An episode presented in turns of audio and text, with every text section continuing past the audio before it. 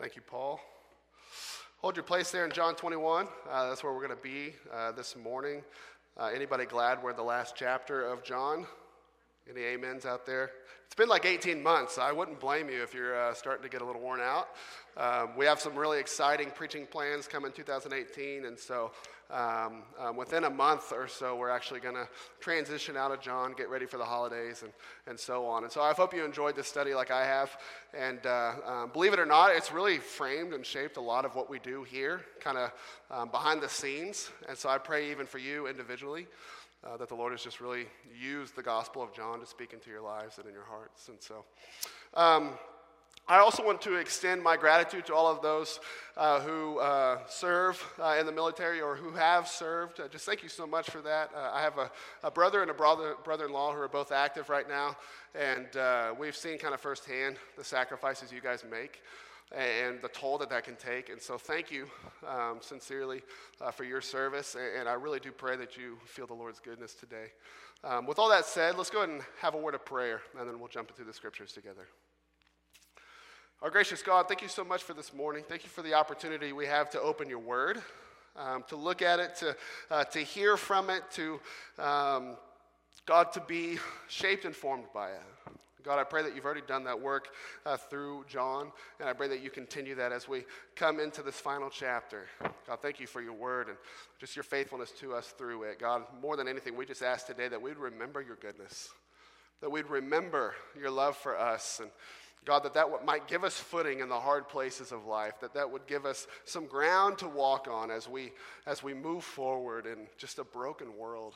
And um, God, we know you're faithful even when things are hard, even when things are shaky and we don't know what's to come next. We know you're good. We know you're faithful. This morning, more than anything, remind us of that, God. And it's in Jesus' name we pray. Amen.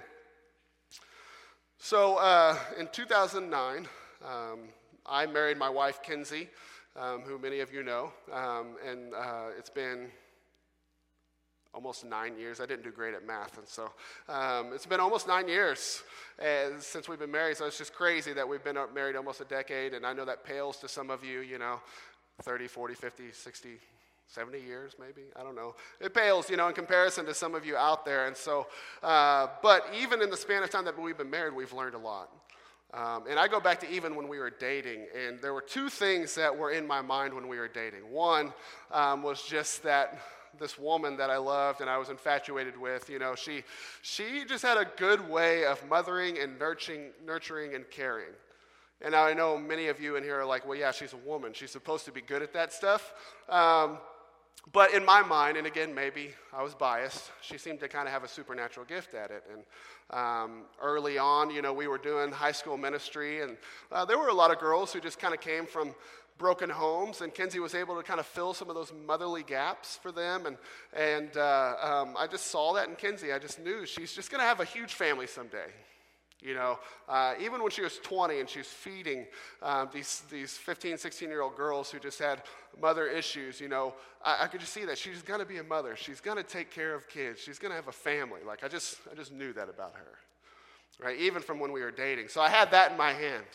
Um, and if you've known me, you know, long enough, then you know that I also had this other thing in my hand. It's kind of a medical issue that, that I always knew would keep me from providing that for her biologically, right? Um, I always knew that that was going to be a thing.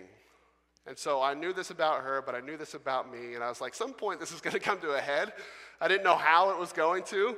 Um, and, and, and, so it did uh, eventually. And it started when we got married. You know, when you're dating, you don't really think too far down the line. You don't really care about that stuff. You know what I mean? You're just, you're dating. You know it's going to be a thing, but you just kind of wait for it to be a thing until you address it as a thing. Am I, are you tracking? and so we got married in 2009, and from the get go, we start feeling the stress and the pressures of unmet expectations, um, you know, unmet hopes. Uh, that, that we had. You know, there was, eh, with my condition, there's like a 0.001% chance that things could happen, and so that was just enough to like ruin our lives for a while, you know, because we had that hope and we had that expectation to just have a normal thing and it didn't happen and so on and so forth. But so from 2009 to 2014, it was just this five year period of, of wrestling with the Lord, right? I, I remember the late nights, the sleepless hours, the, the disunity and conflict that even her and I had trying to figure out what was to come next, the pressure and the stress of unmet expectations. I remember the counsel we would receive a lot from people who would say, you know, hey, I, know you want to be parents, but look at all these young people that you have in your youth group. Can't you just parent them? And, and can't that be just good enough, you know? And um, they meant well, and it helped uh, for a period of time. It was never fully healing because it just kind of wasn't the same. I remember friends and family of ours would begin to, um, you know, start popping out kids. Um, and, and so we'd be kind of close knit with some of these people who were having children. And, and I would just watch Kinsey as she would just genuinely and gladly just congratulate them and just be there for them. And, and, knowing two hours later in the back of my mind, she would be on the bed just curled up, bawling her eyes out. I'd be pacing the house, trying to figure out what I could do to possibly heal this situation for knowing full well that I was absolutely powerless. There's nothing I could do. I've never felt more powerless, more confused in all my life than to try to meet the deepest desire of my wife and having no ability in and of myself to do that. Right? Maybe you can give witness to, to being in your own place of just being powerless. Right? And along with that, even though I was kind of serving in ministry here, I was in and out of these spiritual ruts, these plateaus. You know, you, you wrestle with doubt, you wrestle with belief, you wrestle with all these things when you struggle, right? Whenever you're kind of in that low, uh, in, in that place in your life. And Praise God that, you know, fifth year, in our fifth year of marriage in May 2014, uh, we had a placement put in our home, this little chunky, lazy eyed girl, you know, that we got through the, through the foster system. Her name's Larissa. We've adopted her since then. But God, somehow in that fifth year, put us on a track, on a pathway. But it happened after Kinsey just kind of had this uh, revelation, I guess. God just impressed contentment and joy and peace upon her heart in a way that I could never forge or create right? Philippians uh, 4 says to not be anxious about anything, but to be thankful in everything as you present your quest, request to God, and the peace of God will, will guard your hearts. For whatever reason, the Lord just used that and just stuck that on her heart. And, and that began to just kind of heal us, you know, as a relationship. And, um, and the Lord took it from there took us into foster care. Just see he did a bunch of stuff that I couldn't begin to unravel for you now, but God just provided all along. But the point is, is that when we were there, I did not see it. Right? I did not feel the provision. I felt it occasionally, I guess, but now that I'm look now that I'm here, five years removed, looking retrospectively at what was going on, I see God's goodness throughout the whole thing. But in the moment, I felt like I was just plateauing. I felt like I was in these spiritual ruts. Um, I felt like I was just stuck right? Are you there? By the way, have you experienced this? Is this possibly where you are this morning? Right? There's a lot of things in life that can put us in this place where we feel powerless, where we feel like we're just waiting on the Lord to, to move. Right? Maybe you're, you're trying to find a, a, degree to go into. You feel like all of your life it, it, comes down to just this one moment where you decide what to do with your future. You know, if you're a young person and you're trying to figure out where to go. Maybe you're a young person, you're looking for a life partner, and you understand that if you're a Christian, that's getting harder and harder these days. Right? And so you're in that place of transition. You're wondering, Lord, is there that is that person out there or what? And if so, why haven't you given that to me? Right? You, you get stuck in that place.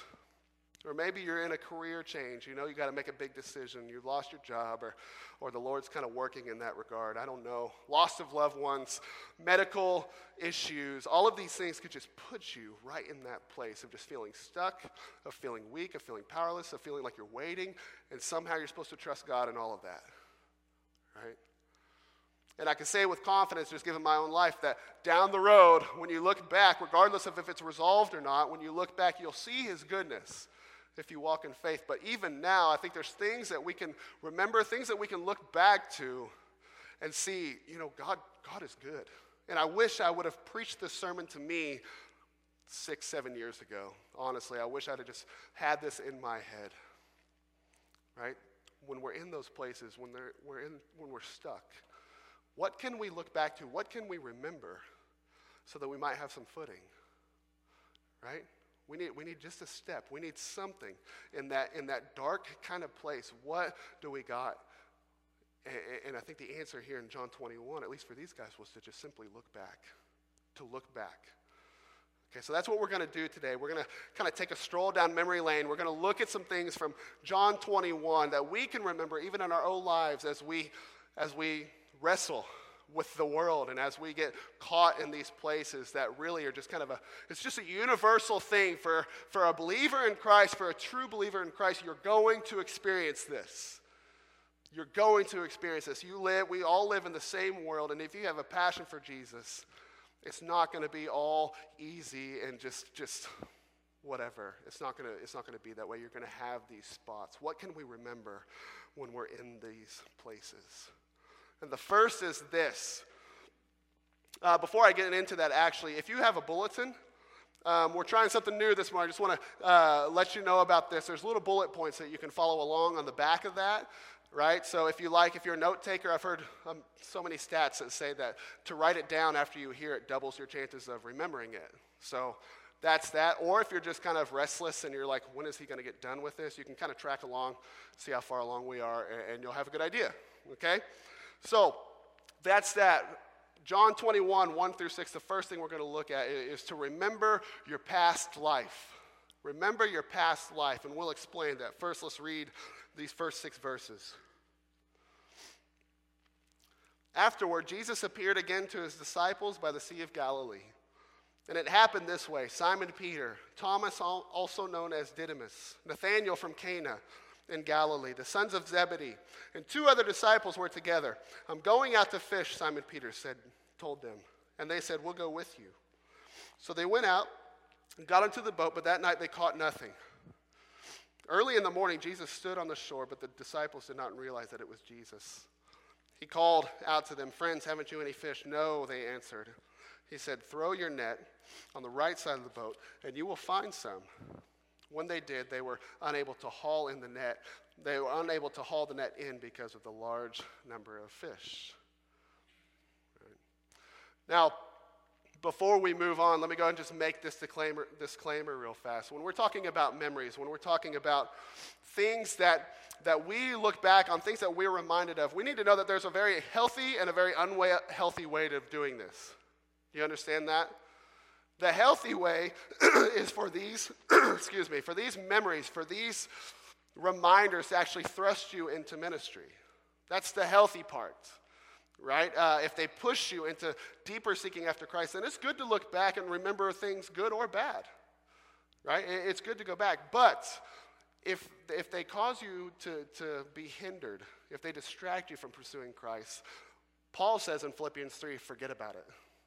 To forget about it and to strain forward for the goal. Okay?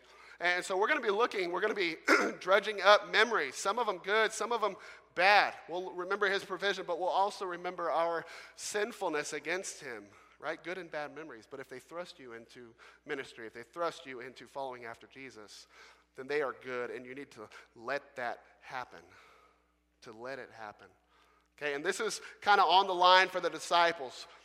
They, they, they were following Jesus into the establishment of the church. Right, right after John opens up this book of Acts, where we see these disciples, Jesus is into heaven, and these disciples are establishing the church. God is using them to, to establish the church age in which we still live, right? So, what these guys did, we're partaking of right now, right?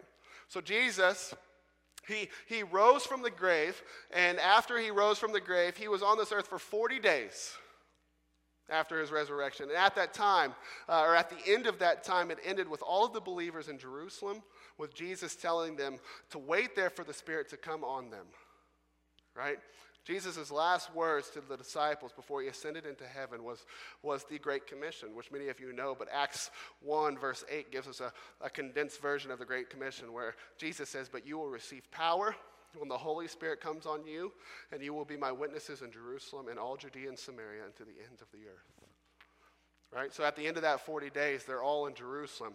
But right now in John 21, for, for various reasons, we're in Galilee, which is not necessarily right next to Jerusalem.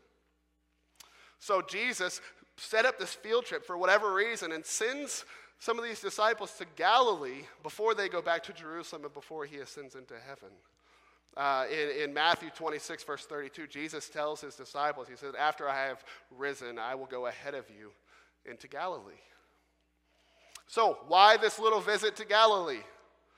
Bible scholars bicker about this quite a bit um, from what I've discovered just in commentate, uh, just uh, in uh, commentaries. Why was this trip necessary? Why was it necessary to go to Galilee in order to prepare to fulfill the Great Commission as they are empowered by the Holy Spirit in Jerusalem? What's the point? And the point is this Jesus wanted to take them back to the beginning. He wanted to take them back to the beginning, to when they first met Jesus. Look at this in Mark chapter 1, verses 16 through 20. It should be on your screen so you can follow along. As Jesus walked beside the Sea of Galilee, he saw Simon, who was Peter, and his brother Andrew casting a net into the lake, for they were fishermen.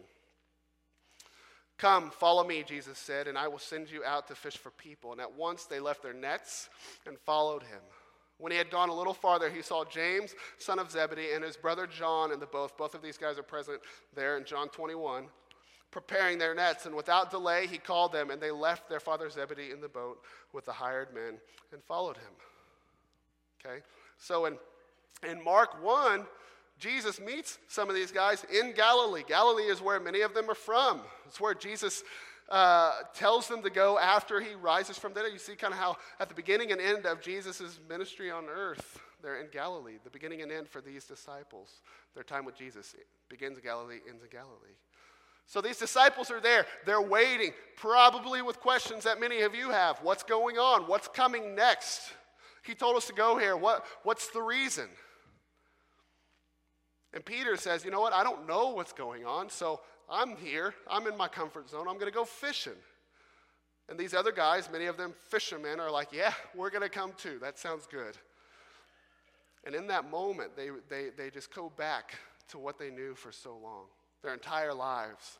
Before Jesus came and crashed their, crashed their life, they go back to it. They're back in their comfort zone, back in their home, back doing what they've done their whole lives. You ever have those things that they just start setting off these mental triggers and you start remembering things that you haven't remembered like forever ago? The other night, I, I found this movie that, that me and my siblings grew up on. It's this old uh, Laurel and Hardy movie. Anybody know who they are?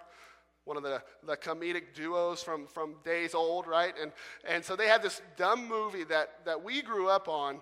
And so I popped it in, or I played it on YouTube actually. Nobody pops anything in these days, do they? Um, so I played it on YouTube, and we're watching it as a family. And in my mind, my mind's just buzzing with all of these memories of things from when I was like eight years old, and I didn't remember until then, you know. My family didn't get it. They're like, this is weird, you know, it doesn't work. Um, but you have those things where they just, your mind starts triggering, right? Just think about these guys. They're back on their, back in their, on their home turf, back on their lake that they know so well. Right? Think of just the flashbacks of just home, familiar faces, familiar scenery. A lot of these guys did this as part of their family business, and so, you know, they, they've been doing this for generations. They have memories that go back to birth. Think about the schedule, right? The, the flashback of their schedule. Some of you guys saw the, the Veterans Day video, and you probably had flashbacks back to your days in the service and what that was like, and getting up early and making your bed and all that good stuff, right? That's probably what these guys had. Wake up, get the boat ready, pack your lunch, hit the water. You're going to get hot at some point, so you'll probably jump in the, jump in the sea, cool off. You cast your nets, you pull them in, you get your fish, you sell them, you cook them, you buy them, you eat them, whatever you do. Go to sleep and then do it all again and again and again, night and day, night and day. That's your schedule, that's what you do, that's your life. Right? The flashbacks to livelihood, supporting the home and the family. You work hard to put food on the table right? You contribute to society. Don't be a slacker. Do your job, do your job well so others can benefit and so we can keep the money moving around and so our, our community can thrive, right? Do your job. All of that stuff, it's just all of a sudden it's just right there, day and night, day and night, the schedules and all that stuff. And back in Mark chapter 1, what we see is Jesus stepped onto the scene and say, Stop it all and follow me. All of it come follow me. But he doesn't just aimlessly say, hey, come follow this, come follow me. I'm just a random guy. You don't know anything about me. We'll see uh, in Luke 5 that he actually kind of proves himself even early on. But he calls them with a mission. He says, come with me, and I'm going to give you something bigger than anything you've ever lived for to be a fisher of men.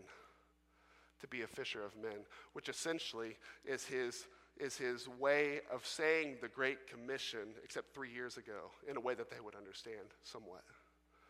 Does that make sense? Follow me, I'm going to make you a fisher of men. Right? That he just crashed into the world. So maybe some of you are here this morning. You don't even have to go too far back to, to remember your past life because you're still living it right? This is your present life morning, night, morning, night, work and do to put food on the table, to contribute to society and community, right? Don't be a slacker. You do it all in familiar faces and scenery. You know what you're doing, you know your schedule, you do it well. Throw in a Sabbath rest every once in a while, and boom, that's life. That's a week. And then do it all again on Monday and then do it all again on the following Monday. That's your life. That's what you live for. It's just livelihood and working hard and doing all the things that you're supposed to do. Can I ask just an honest question this morning? Are you content with that? Are you satisfied living just for the day? Living for the sole purpose of having food on your table and being a hard worker and having a healthy retirement and contributing to society, all in the places that make you most comfy in life? I want to tell you something. If Jesus Christ has truly busted into your life, and if pursuit of Him is truly priority number one in your life, you would not be satisfied with that. You would not be satisfied with that. And I'm not saying that everybody needs to just drop their things, go become a missionary. If He's calling you to do that, then you need to do that, obviously. Right? But unless He does that, your job, your work ethic, your bank account, your contribution to society, and ability to provide for your family. The idea is that these things are not the end purpose of your life. They're just not. He's called you to something bigger and greater if you are in Christ. All of these things, they are merely, merely tools for the purpose of Christ and his gospel. Nothing in your life comes close to comparing to his call in your life to be fishers of men essentially the Great Commission to go out to preach the gospel, to make disciples, to spread the love of Jesus Christ in his gospel. That's top. That's number one. Yet, how often do we live for all these other things that he calls us to follow him rather than live for those as our purpose? This is what we're talking about when we're talking about our past life, what you were living for, what your mission was. Listen to this in 2 Peter 1, verse 3 and 4 says, His power, His divine power has given us everything we need for a godly life through our knowledge of Him who called us by His own glory and goodness. Through these, He has given us His very great and precious promises, so that through Him you may participate in the divine nature, having escaped the corruption in the world caused by evil desires. You see, when we're talking about your past life, we're talking about purpose, we're talking about meaning, we're talking about your mission in life, what you live for. Before Christ, you didn't know the things that pertain to true life, to godliness. You didn't know the precious promises of the Lord. You were not participating in the divine nature. You are not a participant, a participant in the divine nature. But when Christ broke through and entered your life, they're all made abundant to you. Now, if you're here and you're in one of those rocky places, the reason we say this is because you need to know that nothing can strip you of His purpose and His promises. Nothing can cheat you out of your knowledge and participation with the divine nature. That's a praise God statement. May this fuel you to persevere for His sake and the purpose He's laid upon you. We remember our past life, what we were living for, and how that pales in comparison to what Jesus has called you to. It's a privilege, by the way, it's not a burden. It's a privilege to do this. The next thing we remember, we remember our past life, but within that, not only our purpose and our meaning and all that kind of stuff, but, but within that, we remember our painful denial. Our painful denial, and we use that language because that's what Peter experienced. Remember, he denied Jesus three times, and Jesus, in a roundabout way, reminds him of that. Look at John chapter 21, 7 through 9. the disciple whom Jesus loved said to Peter, It is the Lord. As soon as Simon Peter heard him say, It is the Lord, he wrapped his outer garment around him, for he had taken it off, and jumped into the water. The other disciples followed in the boat, towing the net full of fish, for they were not far from the shore, about a hundred yards. And when they landed, they saw a fire of burning coals were there with fish on it and some bread. Okay. I want to read another passage for you. This is from Luke chapter 5, and this is when Jesus first meets um, Simon Peter, but it's in, in Luke 5. So it's a different kind of account, all the same stuff, but it's there. Listen to this, and then connect this with John 21 and what we just read. This is verses 1 through 11. One day, as Jesus was standing by the lake of Gennesaret, which is the Sea of Galilee, the people were crowding around him and listening to the word of God. And he saw at the water's edge two boats left there by the fishermen who were washing their nets. He got into one of the boats, the one belonging to Simon, and asked him to put out a little from shore. Then he sat down and taught the people from the boat. When he had finished speaking, he said to Simon, Put out into deep water and let down the nets for a catch. Sound familiar? Simon answered, Master, we worked hard all night and haven't caught anything, but because you say so, I'll let down the nets. When they had done so, they caught such a large number of fish that their nets began to break. So they signaled their partners in the other boat to come and help them, and they came and filled both boats so full that they began to sink. Understand that? You see, we, this just happened in John 21. But listen to Simon's response. In verse 8, when Simon Peter saw this, he fell at Jesus' knees and said, Go away from me, Lord. I am a sinful man. For he and all of his companions were astonished at the catch of fish that they had, had, had taken. And so were James and John, the sons of Zebedee, Simon's partners. Then Jesus said to Simon, Don't be afraid. From now on, you will fish for people. There's that command there. And so he pulled their boats up to shore, left everything, and followed him. Left everything and followed him. Okay, that's Luke 5. You see the similarities. It's a very similar story, isn't it?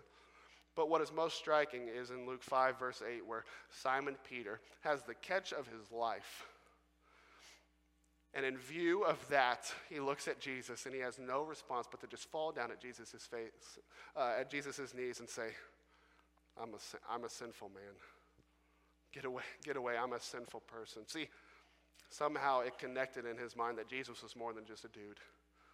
Perhaps he was the Holy One sent from God himself. There was something about him that he could command the fish, he could command the sea. Like, how did that happen? And so, in view of that, Peter says, I'm a sinful person. Have you ever had that thing happen where God seems to go over and beyond to bless you, right? And, and what it does is remind you of how unworthy you are of Him right? You just hit that moment where everything's just going good, and all of a sudden you're overwhelmed with the, with the goodness of the Lord, and then you, you start asking for, you, you start repenting of your sin because He's been so good to you, and all you can do is be yourself, and you're sinful, and you're unworthy, and so it takes you to that point. I tell you what, those can exponentially thrust you into pursuit of Christ more than most other memories can. Right? After all, that's kind of his nature, right? He gave us Christ when we were still sinners. Christ died for us. This is what he does. But I think, in particular, for, for Peter here in, in John 21, I think what we see in John 21 would remind John of Luke 5, where he remembers the holiness of Jesus. And once again, he would be drawn to, to, to just bow but that's not the only thing that kind of reminded Peter of his downfalls. Right? The last time Peter jumped into a boat, or sorry, jumped into a, a lake to, to meet Jesus, he almost started drowning, right, because of his lack of faith. Not only that, there's this interesting detail here where Jesus lights a fire with burning coals because he's cooking them breakfast. And the only other time charcoal is even mentioned in the New Testament is when uh, Peter denies Jesus. Jesus is making his way to the cross, and Peter's standing with a group of people around a fire, and they're like, Hey, you were with that guy, weren't you? And Simon Peter's like, No, I wasn't. Three times he says that, and the rooster crows the second time. And it says in Luke's gospel that Jesus and Peter made eye contact. As Jesus is making his way to the cross, Peter makes eye contact with Jesus after he just denied him three times. You don't forget that level of sinfulness and brokenness and shame. You don't forget that but you can use it. Think if you were Peter, by the way. You denied Christ three times. You made eye contact with him. How glad would you be to see him rise from the grave? Not only that, to, to, to approach you as a, as a friend, not with a rod of discipline or anger out of revenge. He's cooking you breakfast. How would you respond to Jesus if you denied him to his face like that, and now all you're experiencing is Jesus just pursuing you? One commentator put it this way, and I think he kind of he kind of nailed it perfectly. He, he said, um, oh, Peter jumps in to swim uh, to Jesus. He rushes to his Savior with impetuous joy, tinged with remorse. tinged with remorse. See, Peter remembered his denial, his sin, his lack of faith. And as followers of Christ, we must be reminded of who we were before we met Jesus. Bound by these things, unforgiven, not just aimless, but unforgiven, filthy, sinful. Why is it good to remember that? Well, let me ask you a question that'll help us answer that. Why do you follow Jesus Christ right now? What brought you here this morning? If you claim Christ as Lord over your life, if you claim to be a true follower of Jesus Christ, why? If your answer has, has nothing to do with, with the forgiveness that He has placed upon you for very sinful things, if your answer doesn't include a list of sinfulness that He's forgiven you from, then your answer is incomplete. Your answer is incomplete. That's the gospel, is he came to forgive you of your sins. Yet so many people think they can just live in Christ without ever really owning up to anything, never even acknowledge their own sin. In which case, you kind of just remove some of the purpose that he even came. It doesn't work that way. Ephesians 2 says this 1 through 5, this is the Apostle Paul. He says, As for you, you were dead in your transgressions and sins in which you used to live when you followed the ways of this world and of the ruler of the kingdom of air, the Spirit who is now at work in those who are disobedient. All of us lived among them at one time, gratifying the cravings of our flesh and following its desires and thoughts. And like the rest, we were by nature deserving of wrath. You see what that is? That's a memory. He's reminding them of who they were before they knew Christ, deserving of wrath. But because of his great love for us, God, who is rich in mercy, made us alive with Christ even when we were dead in transgression. It is by grace you have been saved. You remember what he's forgiven you from, and you are more in tune with the forgiveness that he's given. You're more in tune with his love, with his mercy, and you will not be able to help but to share that with people.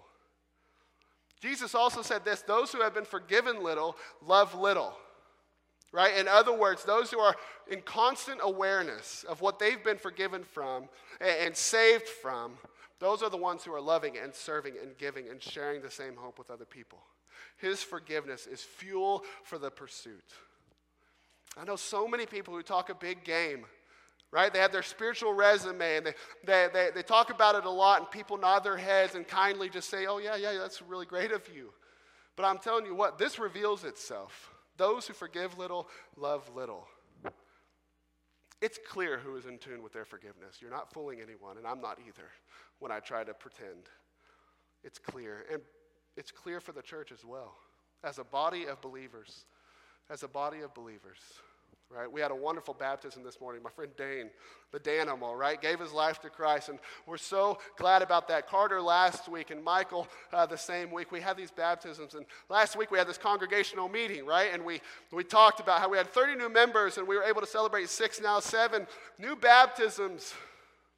It's wonderful. Praise God. People are growing. People are being nurtured in their faith and all that kind of stuff. And uh, we never discredit any of that because that's all God's doing. But I hope that Brett and I and the staff here are not the only ones challenged and convicted to know that we are a congregation of nearly 300 people, and we filled this tank up once every other month. I'm not saying we're a numbers based ministry, but I'm saying there's an implication to that that could possibly say that some of us have fallen asleep on the mission. We claim that we've been forgiven, but all of our love goes to, goes to things that we care about. All of our love goes to ourselves, to our experience, to, to our church at FBN, to our families, to our sports, to our homes, to our work. We're not loving others for the sake of the gospel because we have forgotten what we have been saved from ourselves. We claim the forgiveness, but we are not in tune with it. Again, I know many of you are serving. I'm not trying to just guilt trip everybody, but that's got to be convicting at some level. And there's going to be more of that. 2018, we're actually trying to address that very issue. And so, 2018, we have a whole preaching schedule designed to, to help us thrust us into this community, into this world, saving people in the name of Jesus by the power of his name and for his glory. This is what we've been called to do. We cannot slouch on it, and I believe that the Lord is, is expecting much more of this ministry in that regard. Much more. Peter was fully aware of his shortcomings. And you know how that ended? It ended in him dying for the name of Christ because he was so aware of what God had forgiven him from, there was nothing that could keep him from sharing the love of Christ. There was nothing. Remember your past life. Remember your painful denial. And we'll try to wrap this up a little, a, little quickly for, with these last couple of points. Remember your moment. Remember your point of faith. Your point of faith. See, Jesus brought these guys back to the start. Peter, for example, he, he saw the miracle Jesus did to fill the boats until they were sinking. He was overcome with sin, and so he left everything to follow Jesus. And I just think it would help us to think back to when we first met Jesus Christ. Do you remember when you first met Jesus Christ, or was it just something that you were born into and you never really thought about it? Do you remember when you first met Jesus Christ? I heard a story of a young man not that long ago who he made some bad decisions. He was in rehab uh, drug rehab. And, and while at drug rehab, some guys just came in, loved on him. Uh, he gave his life to Christ. And he had no other choice but to just go outside, look up the stars, and just raise his hands and just thank you, Lord. You saved my life eternally. He just could not help it. He just poured out. He met Jesus. He met Jesus Christ. And I thought of Psalm 8. Lord, our Lord, how, how majestic is your name in all the earth. You set your glory in the heavens. When I consider your heavens, the work of your fingers, the moon and the stars, which you have set in place, what is mankind that you are mindful of them, the human beings that you care for them? Isn't that crazy? The same God that put the vastness of space, the galaxies, the universe together, the creator God and all of his power, all of his majesty, all of his majesty, and he zoned in on you. He zoned in on me. He knows me better than I know me. He knows the hairs on my head. And he looked at me as, as Adam Connor, not just a random dude, and, and said, I want you, Adam. And he said that to you. Remember the moment when you looked back at him and you said, I'm all yours. I'm all yours. Some people have, have come to this place where they just they play the Christianity game, but they've never just had that moment where they've just said to Jesus in full submission of will and heart, consciously said, I am yours. You're Lord of my life now. Remember that moment when you said that back to him, when you gave him your heart. And I'm telling you what, if you remember that moment, like these guys probably did, the gratitude in your heart will outweigh the pressures of life, at least for a moment. The thankfulness will, will overflow in your heart. Remember that place. Okay, and lastly, remember your point of faith. And lastly, remember his provision. Remember his provision for you. And let's close out this, uh, this passage here, verses 10 through 14. Jesus said to them, Bring some of the fish you have just caught. So Simon Peter climbed back into the boat and dragged the net ashore. It was full of large fish, 153. But even with so many, the net was not torn, and Jesus said to them, Come and have breakfast. None of the disciples dared to ask him, Who are you? They knew it was the Lord. And Jesus came, took the bread, and gave it to them, and did the same with the fish. This was now the third time Jesus appeared to the disciples after he was raised from the dead. So Jesus has this moment to him. By the way, for Peter to just sit down and have breakfast with Jesus, we'll find out later it wasn't an easy breakfast. But the fact that he's able to have breakfast with Jesus and not just be smitten on the spot. That had to be refreshing, right? But think about the little details. In Luke 5, it says that the net was breaking. In this passage, John 21, the net wasn't breaking, right? Um, Jesus cooks them breakfast, right? He's doing these little things just to take care of them. Not only that, but do you recall any meals with, with fish and bread as the menu? There were two really, really big meals with that menu, right? Jesus feeds thousands of people. And in this way, Jesus is saying, hey, I'm calling you to something huge. And by these little things, I'm telling you, I'm, I'm there for you. I'm going to provide for you. I'm going to give you everything you need. Right? Notice the small things. Oftentimes, God's greatest proofs of faithfulness are found in the small things that we overlook, right? Jesus said, Look at the flowers, look at the birds, right? These little things. And, and they don't worry about all of this little stuff.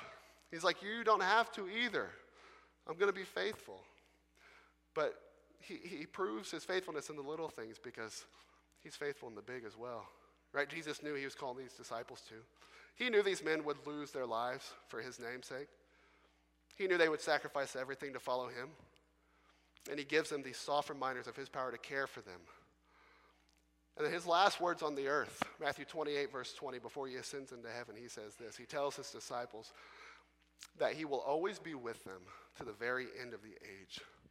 In that place of transition, he was with them, serving them, directing them, loving them, cooking them breakfast. And it carried out. When they were imprisoned and flogged and beaten and ran out of towns, he gave them joy in that mission. When they were confronted with the blind and the sick and the demon possessed, he gave them power to, to, uh, of his name to heal them. When they were to speak to the crowds or when they were on trial, he filled their words with wisdom and grace. When they were beheaded, when they were boiled in oil, when they were exiled, when they were crucified, when they were beat to death, he was their confidence and he was their assurance. Revelation, Revelation chapter 21 tells us that it's their names that, that are inscribed on the foundations uh, of the walls of the new city in heaven. The implication there is that there is great reward when you're, when you're ready to follow Jesus at this level. And he says, I'm going to take care of you all the way to the reward. I'm going to be there for you. I will not forsake you. I will not leave you. When their lives were on the line, God was faithful. When life was hard, God was faithful. When everything was crumbling, God was faithful. When they experienced traumatic loss and persecution, God was faithful. When they were victims of cruel and innocent or cruel and evil people, God was faithful.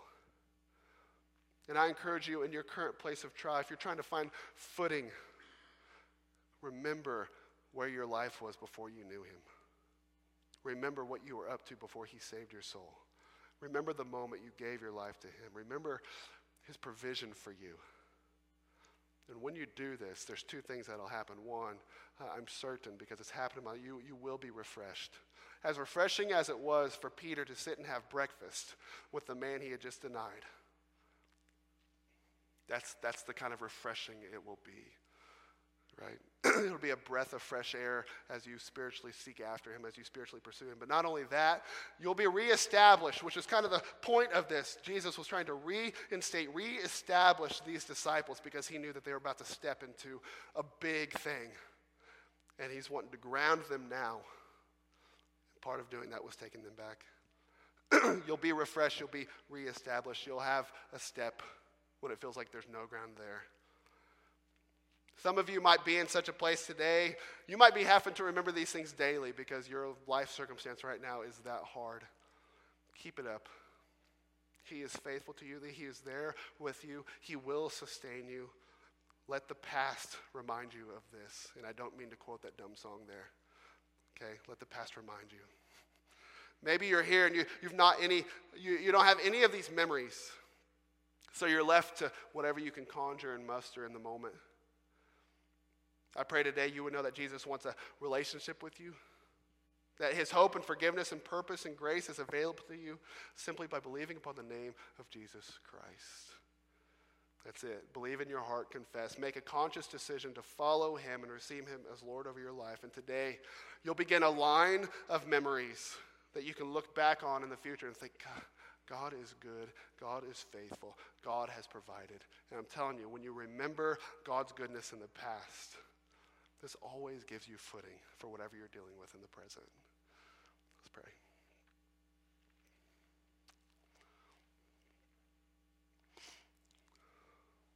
Lord, we, we come before you today just with, with humbled hearts, in full view of your goodness, but God, also in full view of, of, of who we were, what we once were the way we live, the missions we lived for. God, all of these things, we pray that today would just be a, a retrospective day where you just dredge it all up and you remind us of how good you are to sustain us, to love us, even when we've forsaken you and denied you, how you've purposed us when we, when we had no idea what we were doing in life, and how you provided for us, even in our darkest, most lonely nights. Father, I pray for that person out there who's struggling, they would remember you're good that they would remember all the times before that you've been good, that you've proven faithful to them, and to know that the current situation will also be one that you are going to be good and faithful in. God, for each person out there who is, they have no line of memories because they don't know you. They're playing the Christian game and they're doing it well, but they've never just understood that you have sought them out, that you have laid eyes upon them and said, I want you, and they've, and they've acknowledged it, but they've never just given themselves back to you. They've never, they've never said, you, I'm yours. God, I pray that today they would say with, with full consciousness and full submission of their will, I believe and I want to follow you. I want you to be Lord over my life. God, I pray that people would make that decision today. God, thank you for your word. Thank you for the ministry of your word and, and, and the witness that it brings into our lives. I pray that you would shape us and mold us much further past uh, this day. Um, and, and God, that you would receive the praise and glory for it all. And it's in Jesus' name we pray. Amen. Let's stand and sing.